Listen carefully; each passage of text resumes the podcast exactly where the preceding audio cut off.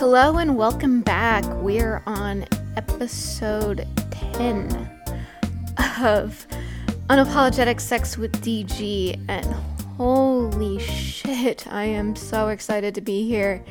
This is absolutely insane. I can't believe we've made it to 10 episodes already, and this episode in particular means a lot to me because I'm interviewing one of my best friends. Um, her name is Samara Kogan, and in this episode, we talk about the joys and challenges of being someone who is asexual and ace in a hypersexual society and what's involved in being someone who is asexual. And we break down some major myths and we have so many insightful conversations in this 45 minutes that it's it's honestly insane to me how many beautiful things we talk about in this episode. She is one of my dearest friends. I've known her for almost 20 years. Um, and I am so lucky to have her in my life. She has been a rock for me for so many things. I'm I'm the chaos demon of all my friends and Samara has always been one of the most grounded people I have ever met. Um, I hope you'll love her as much as I do. And on that note, I wanted to give a shout out to my patrons on Patreon. I am so, so excited to have you, and I couldn't be making this without you. So I want to thank William Adcock, Lisa Cox, Lily McBride, Beth Riley, and Samara Kogan. Thank you so much for making sure this podcast can happen. And I am so glad you are with us. Um, it makes me so happy to be able to give this resource to people. It's for $5 a month, you get so much. You get a shout out on the podcast, as you just heard. I do a live Q&A and um, last month's was on March 28th. Um, the next one will be on April 28th. So keep an eye out for that because I'm doing another live Q&A and it's going to be on busting myths in sex work. so keep an eye on that. And we're heading into April and it's my birth month actually. This is coming out around the time of my birthday. So if you want to join patreon just because it's my birthday i would be so grateful. I'm also a sexual health coach. I can go into that later but i want to go back to samara for a minute. And i just want to say when you listen to this episode listen closely. You will just feel the love and empowerment and the power that Samara just brings to every word she says. And she is one of the most wonderful, beautiful golden souls I've ever had the joy of having a conversation with and having them in my life for so long. And without further ado, let's dive into this interview. Say hello to Samara Kogan.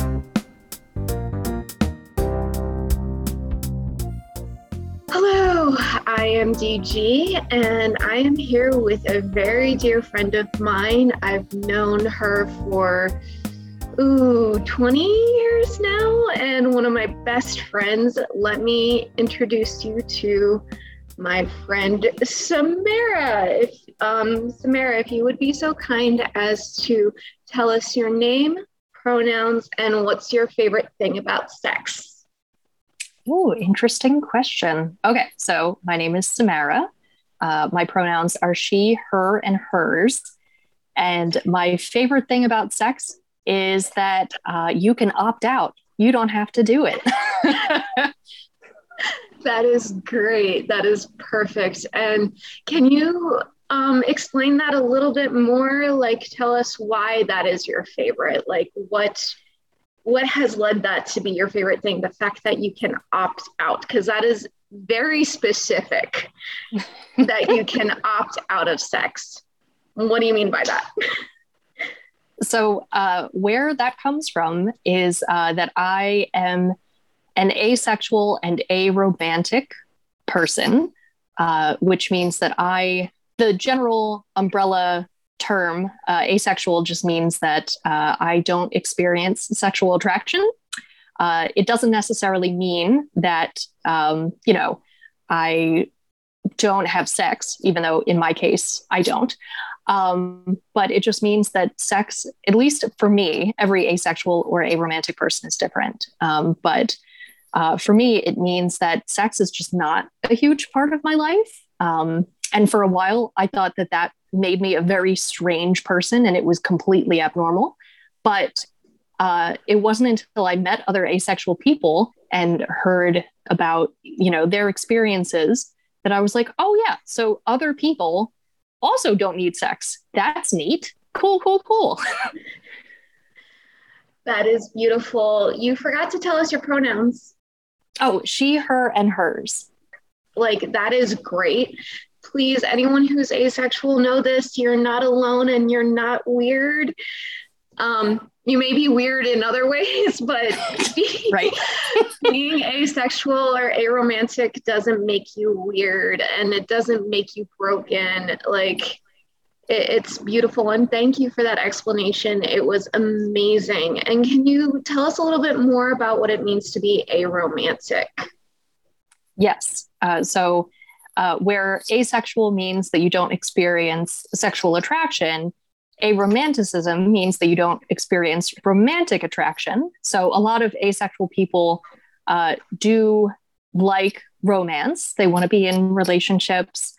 Uh, they like having partners, but the sex doesn't factor into it. For aromantics, a lot of them have sex, enjoy sex, but are not into the romantic aspect of it. That's not what's the most important. Um, so I'm a combo of both. I have opted out of all options.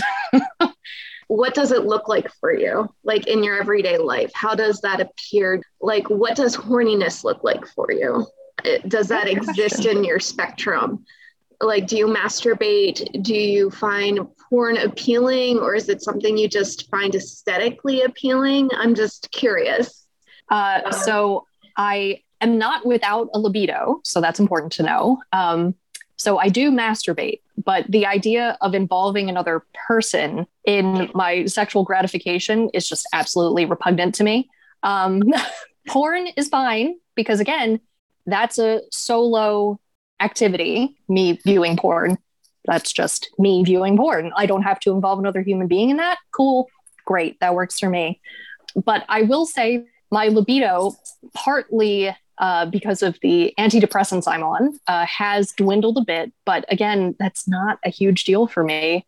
It's just like a thing that I take care of, and then that's it. So, would you say masturbation is used more as a stress relief? Yeah, definitely stress. Yeah.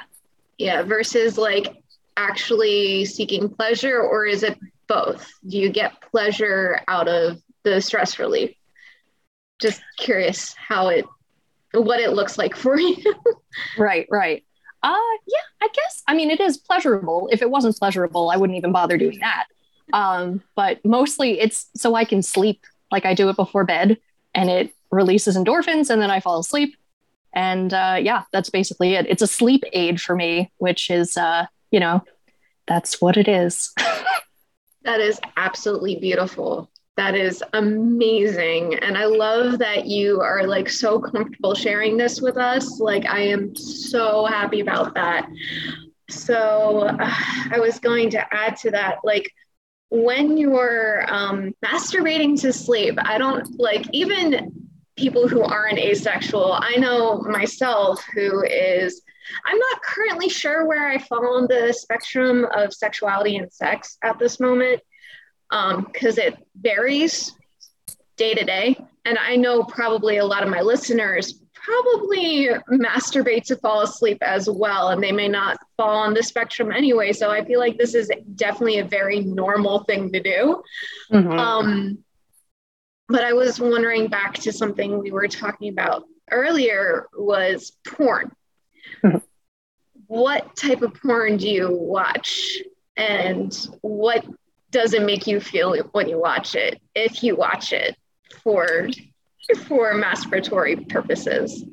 I was going to say that uh, generally I don't watch porn. Mm. I I have nothing against porn, um, like videos, as long as all parties are consenting, et cetera, et cetera. But that appeals to me less than reading like smut or fan fiction. Mm. Uh, I like the visual aspect of it isn't so important to me. It's reading well written descriptions of sex acts that is really oh. fascinating to me, especially if they're sex acts that like obviously I'm I'm not having sex. No no part of that appeals to me. But the thought of like, oh, somebody either did this or thought of this in their mind, and it's absolutely fascinating to me to read about. especially if these are like if it's fan fiction of intellectual property that I already watch or know of, so I know these characters. Um, so usually that's my go-to. I do a lot of reading of smut. So erotica is your go-to. Any recommendations that you would give our viewers if they're interested in reading any erotica? Because it sounds like you're very well versed. uh, well, I can highly recommend um, if you're looking for smutty uh, fan fiction, uh, Archive of Our Own. Uh, they have probably the most extensive collection of fan fiction for anything that you can think of. I've found that like well-established fandoms, like for movie franchises and television shows or book series that have been ongoing or long lasting, there is something for everyone on Archive of Our Own.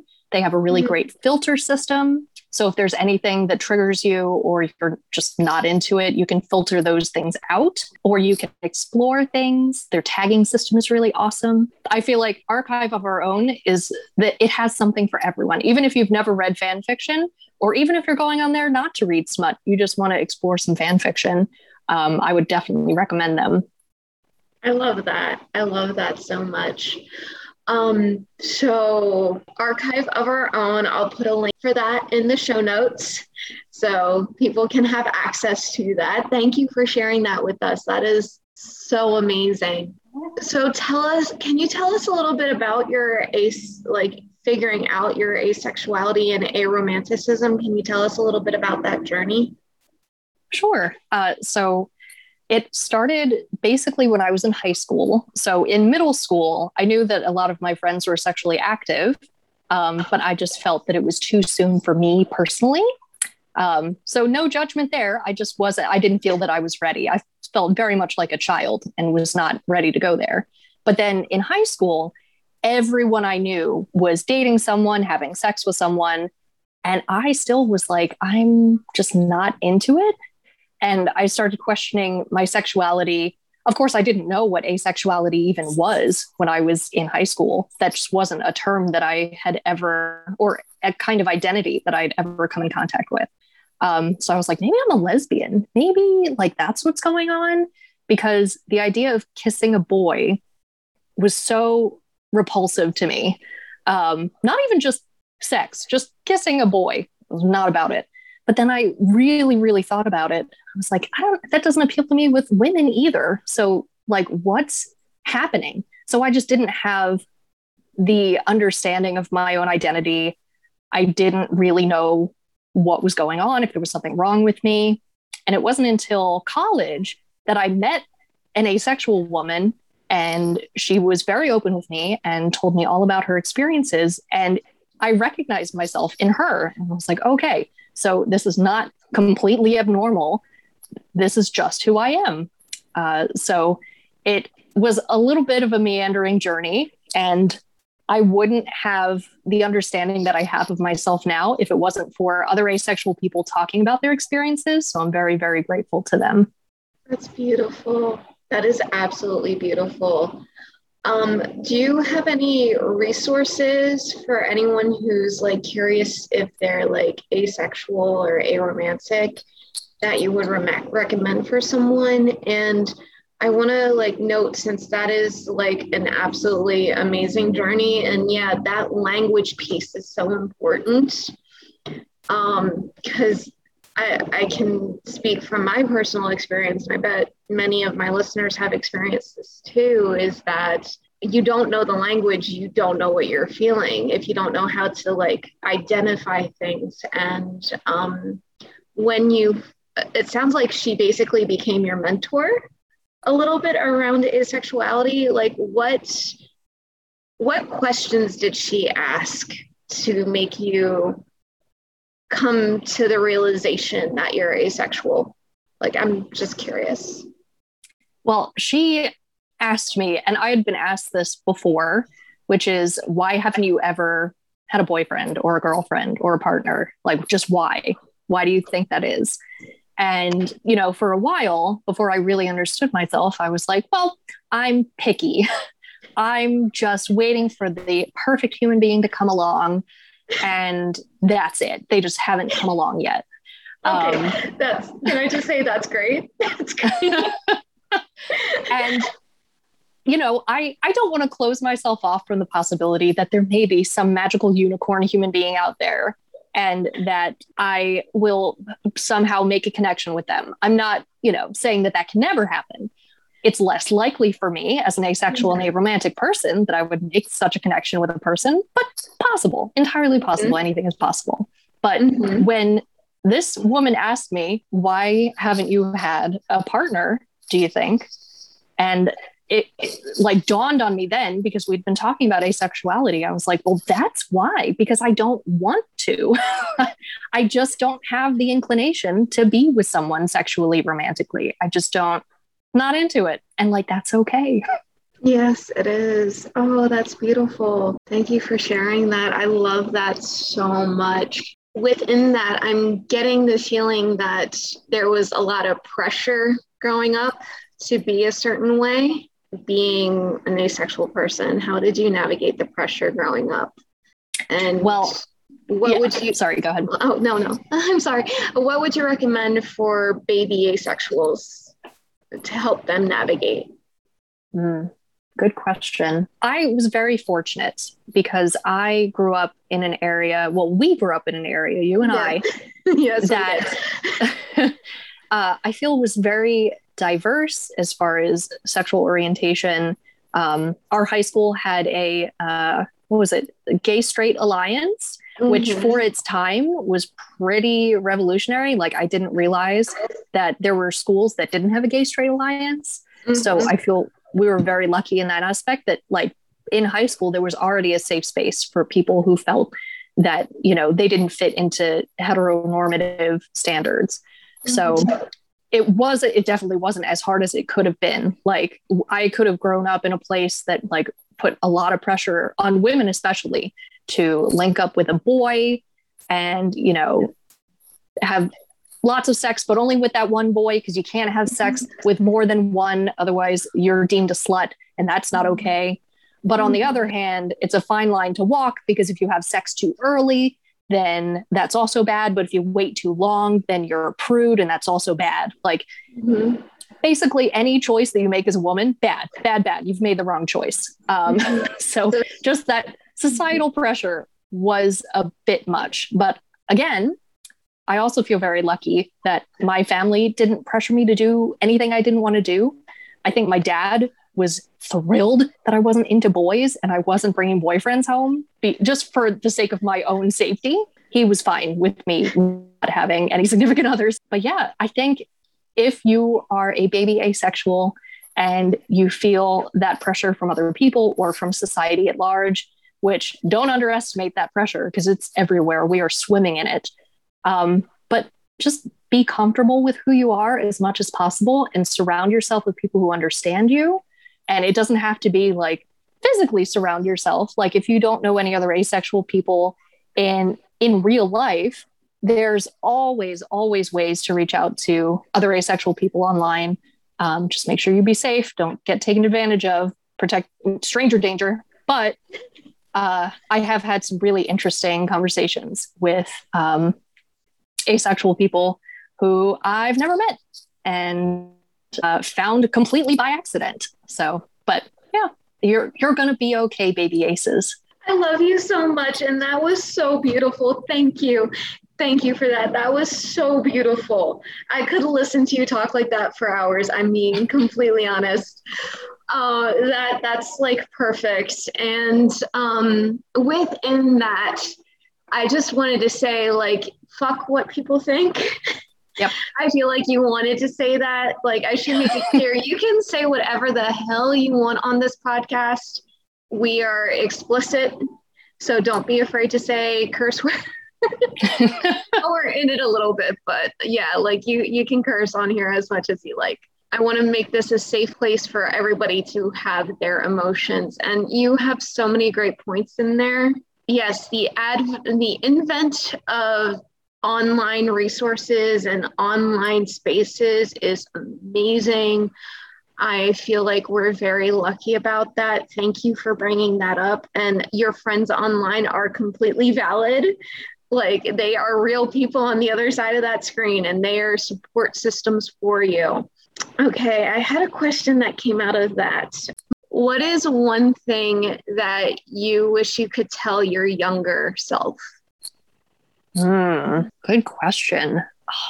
Because I feel like that is relevant with what we were, what you were just talking about. Is I feel like there's some like a message you would tell your like eight or nine year old self right now um, navigating this. Yeah, definitely. Um, I would, if I could go back in time and talk to baby Samara, um, I would just say, like, don't waste your time worrying about what other people think. Um, specifically about like the fact that you aren't into boys. I also wasn't really friends with any boys. Like I could not be bothered with boys. It that has changed now. I am now not gender exclusive when it comes to friendships. Um, but like baby Samara, it's okay. You don't have to be friends or friendly or go out of your way to get the attention of boys specifically. Um, because it felt like starting in middle school, elementary school, that's when people are like, boys, boys, boys, we got to talk about boys. And like, I'm realizing now how exclusionary that is. But like, again, we're, we live in a society and the heteronormativity that we are swimming in is everywhere. So, like, mm-hmm. at nine, I wasn't like, this is really weird. Why are we talking about boys? Why can't we talk about non binary people and girls too? Um, but yeah, I would just don't worry so much about what boys think of you because ultimately that is a waste of energy. that is beautiful. I love that. I love that. Yes, don't waste your energy. That, yeah. And I feel like that is very relevant to today as well as like, don't waste your energy. Who would you say you don't want to waste your energy on as an adult now? That's a good question. Um, yeah, I feel like I inadvertently was wasting energy as an adult trying to date every and again the heteronormativity was strong. So like every man that i met i would panic because i was like i just want to be his friend. I do not want to date him. I do not want to have sex with him. So i don't want him to i don't want him to expend that energy on me thinking that something's going to happen when it will not.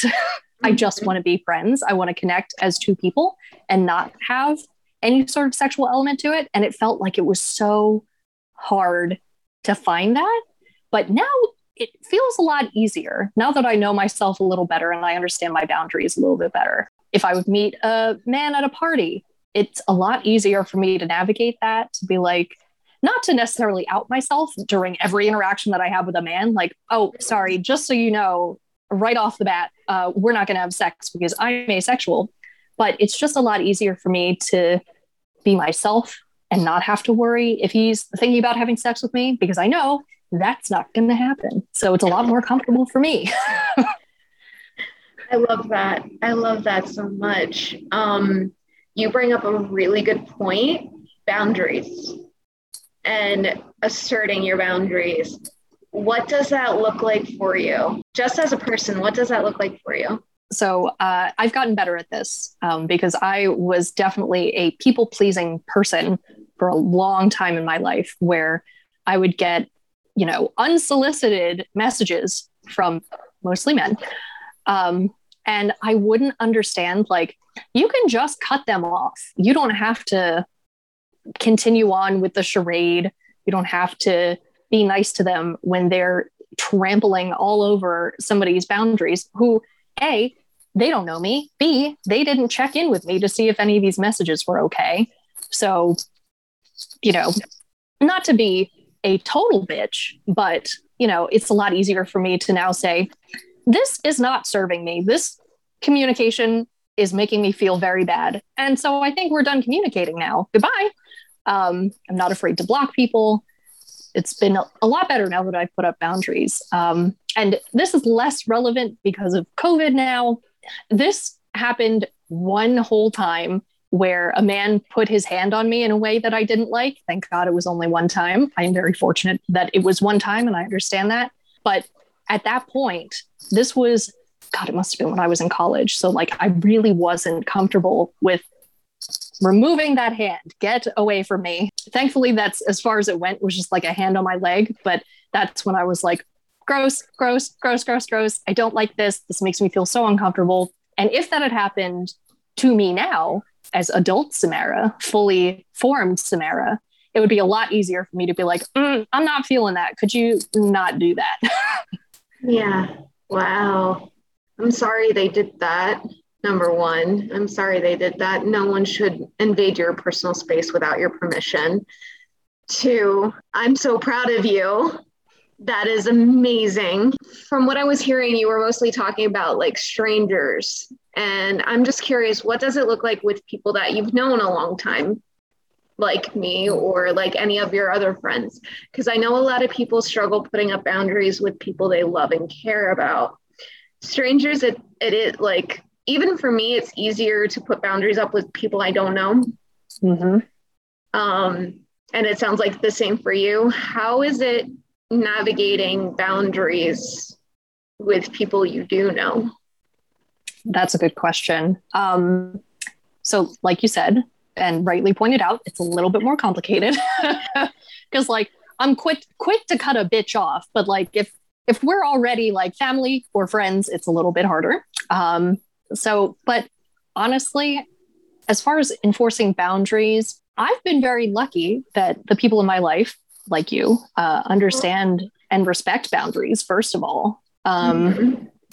But, you know, there are some moments where people, and I'm an open book as far as my sexuality, like my asexuality. Um, I don't mind people asking personal questions about it.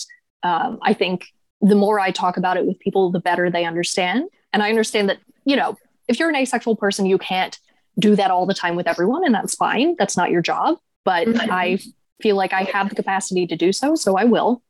Um, but in the beginning, when I had first come out to my mom and tried to explain what asexuality was, and that's, you know, that's what I was, there were a lot of uncomfortable conversations. Uh, as far as boundaries, I did have to put up some boundaries with her um, because after a while, I was like, I can't be responsible for you working through your emotions about this. She's so much better now, but in the beginning, it was rough. Um, so she respects that and uh, she is able to you know talk about things with me and ask me things about asexuality without trampling over my boundaries we, it really just took a couple conversations to be like, you're making me feel very uncomfortable, mother. Could we not? And uh, then she she's good. She's been good. She's uh, much better than she was in the beginning. And I think it's mostly just because she didn't understand what I was saying. Like I think she would have understood better if I had come out as a lesbian, because you know that's something that she's familiar with. She knows other lesbians. Like that makes sense. The thing that really bothered her about my asexuality was that she was really worried about me being alone forever. Like that's what she was sad about. She was like, You're going to be alone forever. And I thought about that for so long. And I was like, I wonder why that bothers her and not me so much. And yeah. then I realized she comes from a frame of reference where if you don't have a partner of some kind, you don't have any support at all. And that is not my frame of reference at all. Like, I have friends and family. I have my sister. I have her. I have my mother. She's supporting me. So it, that doesn't feel alone to me just because I don't have a romantic or sexual partner. That doesn't mean that I'm alone. Yeah. Oh my God. That's gorgeous. Holy shit. Obviously, I'm sitting here and I'm kind of in all of you. You are so well spoken. and um, yeah, I, I, I've heard a couple good points that I'm going to address with that because that was just beautiful. So number one, the number one thing I got about out of that is you have to be willing to have those uncomfortable conversations. Mm-hmm. And they will, they will definitely happen. Yep. Number two is there's a difference between being alone and lonely, mm-hmm. and every support system looks different. Are yep, the three exactly. things I got from that. And what I want to um, ask you in relation to the alone and lonely, because that's something I feel like a lot of people can relate to. I know um, as myself, like lonely and alone time are two very different things and they happen at various intervals and um, just like and I, I'm think I'm remembering you mentioned before that you are taking medications for mental illness. If you're comfortable sharing about your mental illness, I would be great to hear about that too, because I feel like this will tie in to the question I'm about to ask, which the, my brain is processing. and that is within your sexual perspective, what does it mean to be alone? And how do platonic relationships affect your life? And how, how is that affected with your mental illness as well? Yeah, I, I definitely prioritize platonic relationships and fam- familial relationships more. And it's just like I don't even factor in, I don't get lonely easily. I have plenty of friends and family time. And bringing it back to COVID, I'm a homebody. So this has actually been pretty okay for me. Not having to interact with anyone outside of my home has been great. I know that it's been affecting other people's mental health very severely because you know when you're isolated like physically isolated from other people that's really hard for a lot of people it's not as hard for me uh, so again i feel pretty blessed that like i could go days without talking to another human being and be okay but i understand that that's not everybody's perspective as far as my mental health struggles mostly the depression comes from I think it's probably genetic. Like there are people in my family who have diagnosed depression. So it's just like a low level thing that needs to be taken care of. And I have found that medication helps me. It may not help everyone, talk to your doctor, et cetera, et cetera. But uh, the medication that I'm on has been helping me feel less, not even just sad, because, you know, you know this, of course, but depression is not just sadness. Um, depression manifests for me as not feeling hopeful and not looking forward to anything in the future, like having a really difficult time thinking about things to look forward to, which is a very depressing sort of state to be in. My medication and also talk therapy really helps me to kind of get through that.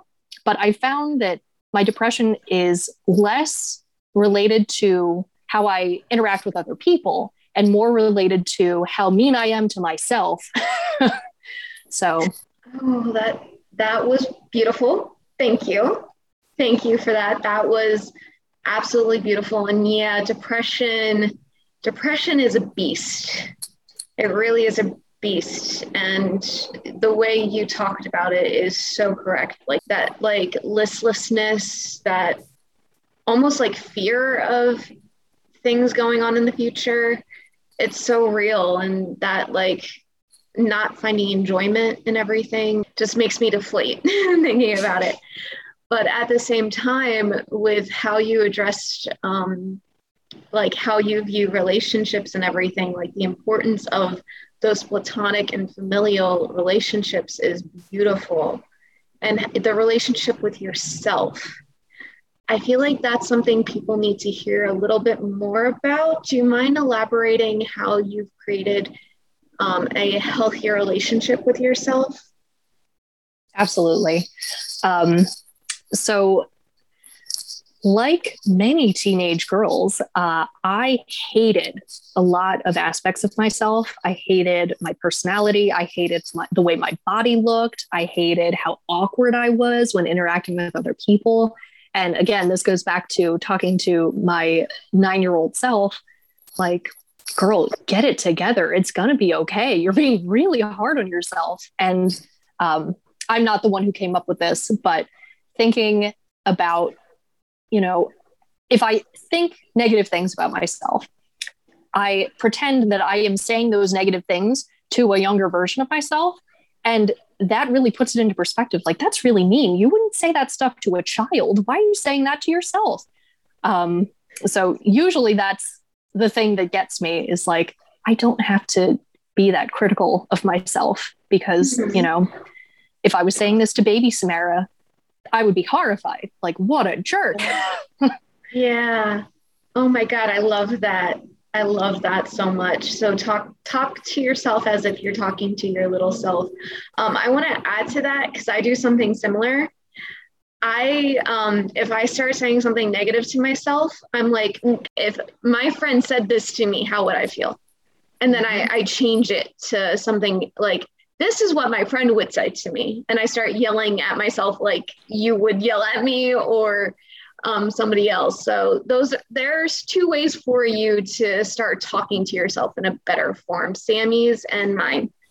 Yeah. So, and they're both very valid and very useful. Thank you for sharing that. Um, how has that changed your life? Like you using that self talk? Uh, it's made a huge impact. Again, talking about how much energy I wasted trying to get attention from boys. Like, how much energy did I waste just constantly picking apart who I am, the way I look? Like, what a waste of precious and limited time on this earth. So it's been much better. And it, I mean, it took a long time. It wasn't like one day I just woke up and didn't hate myself. It was a lot, it was an accumulation of a lot of things and a lot of work and a lot of therapy and meds. Um, mm-hmm. But I am very proud of where I am now that like my asexuality understood, check that box. I don't need to feel weird about it anymore. My awkwardness, that's cool. It's just who I am. Some people like it and some people don't, and that's okay. I'm not going to be everybody's cup of tea. Check. Mm-hmm. Uh, as far as my body, I could be healthier. Let's be real. But, you know, I don't spend hours and hours and hours looking at my body and being like comparing it to other people. Mostly either airbrushed images or photoshopped images that are not reality, um, or you know, comparing them.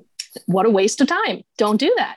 So it's been a lot easier for me to spend time doing things that I actually like, like watching fun movies and TV and reading books that I'm interested in and watching YouTube videos, listening to podcasts, chatting with friends. Like that's what I should be spending my energy on, not staring at myself in the mirror going, wow, I wish that my body was different. Like, what a waste. mm-hmm. Mm-hmm. Yeah, that is gorgeous. And you actually went right into my next question. And I was like, uh, my next question was going to be, what do you prefer spending your energy on? But you already answered that. So thank you. Thank you for answering my next question. What does your life look like now that you're able to expend your energy on the things that you enjoy? Yeah it's it's uh, a lot better um, you know and especially because part of my how my depression manifests is like having trouble thinking of things to look forward to in the future and having hope. It's very important to me to build structure in like plan things in advance that are fun things to do and treat myself every month to a massage. And uh, i'm glad that I'm able to enjoy those things. And also, like, this is a little bit of a struggle still where, like, you want to stay busy, but then you also need to rest. So I'm trying to strike that balance. Um, but it's been going okay. Uh, I haven't, I also haven't been reading as much as I would like, but that's mostly because I have a large backlog of podcasts to be back on the agenda. That is beautiful. That is absolutely beautiful.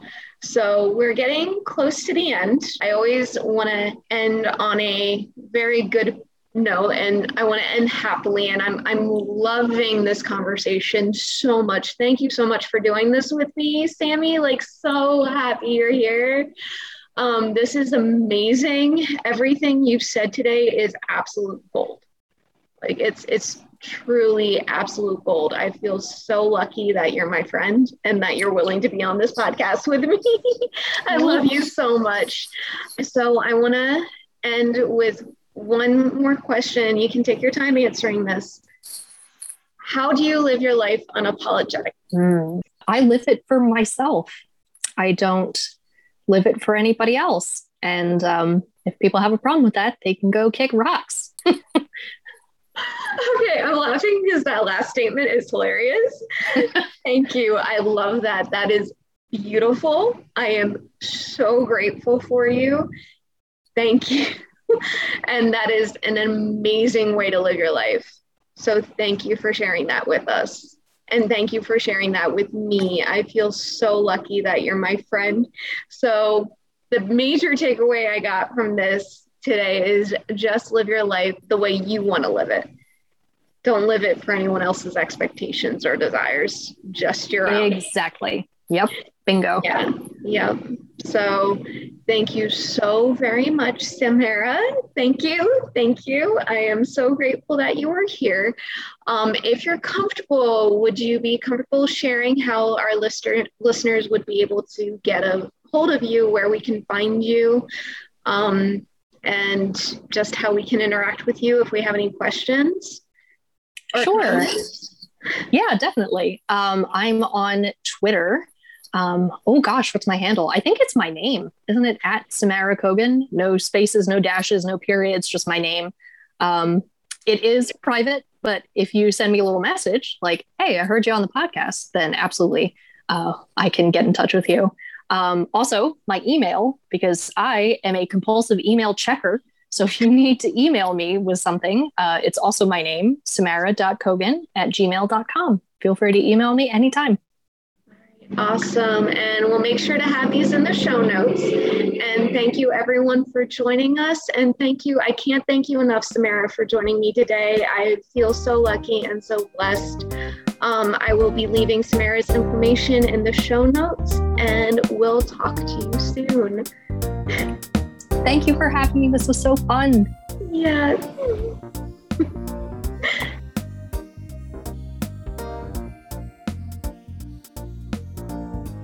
Oh my god.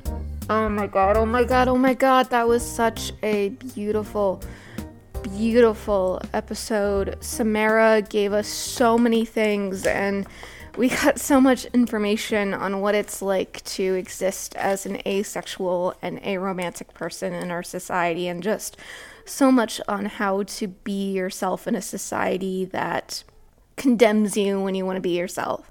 So, here are the takeaways. Number one, asexuality and aromanticism are valid identities. Anyone who says otherwise will have to fight me. Number two, asexual and aromantic people do masturbate and some have sex for pleasure. Number three, masturbating to sleep is real and healthy. It's a good coping mechanism. Four, written erotica is a valid form of porn. It's also known as smut, a great place to find this, um, especially if you like fan fiction, is Archive of Our Own. I'm putting a link in the show notes. Number five, developing and labeling your sexual identity is a personal choice and it can be a lifelong journey. And only you can decide what your labels look like, or even if you want to label yourself. Number six, and this one's really important the language around sex and sexuality is ever evolving. And without inclusive sex ed, we don't always understand ourselves because we don't know how to define we are. We are slowly but surely changing this. And the best way we can change this is by including comprehensive, medically correct sex ed that includes queer and sex work and transgender people in the conversation so we can have the language around it. Number seven, baby asexuals. Be comfortable with who you are and find support or have support systems to help you fight the society's oppressor. Never feel pressured to do something you don't want to do. If they don't respect your no, they don't respect your yeses. Number eight, don't force yourself to date or be in a relationship you have no interest in being in. Just because society says you have to be dating or you have to be in a relationship, no, you don't. You get to choose who you want to be with and how and in what form. Platonic relationships are completely valid and acceptable. Number nine, cut people off if they violate your boundaries. This is something that is way more nuanced than what I just said, but pretty much if someone doesn't respect your no's, they won't respect your yeses. And depending on the context of the situation, if they don't respect your no the first time, they're don't give them a second chance. Disrespect your no's, okay? Number 10, you are not responsible to educate people about who you are. Let me go into this for a second. We all have some responsibility to take responsibility for the actions we do in this world. But if someone is actively working to misunderstand you, it is not your responsibility to educate them. You can walk away. And number 11, you have to be okay and have to be able to have the uncomfortable conversations with yourself, your loved ones, and anyone in any relationship you're in. Those uncomfortable conversations are very important. Number 12, alone and lonely are two different things. Number 13, the way we give so much energy and time into worrying about what other people think about us or our body is time wasted. When you want to care about yourself in the way you want to care for yourself, that is time well spent. And spend that time. We have a limited time on this earth, so spend it the way you want to spend it. So, those are the takeaways from today's episode. If this episode resonated with you, please, please reach out to me on Instagram. My Instagram is um, unapologetic sex with DG. And you can also reach out to me at bookme at dangerousginger.com. That's my email. You can also reach out to me on my website, which is dangerousginger.com. Another way you can reach out to me is join my Patreon. There are so many, so many, so many good things on that Patreon. So please consider joining. And that is patreon.com slash unapologetic sex with DG. So please consider joining. You'll get a shout out on on this podcast like I did in the beginning of this episode.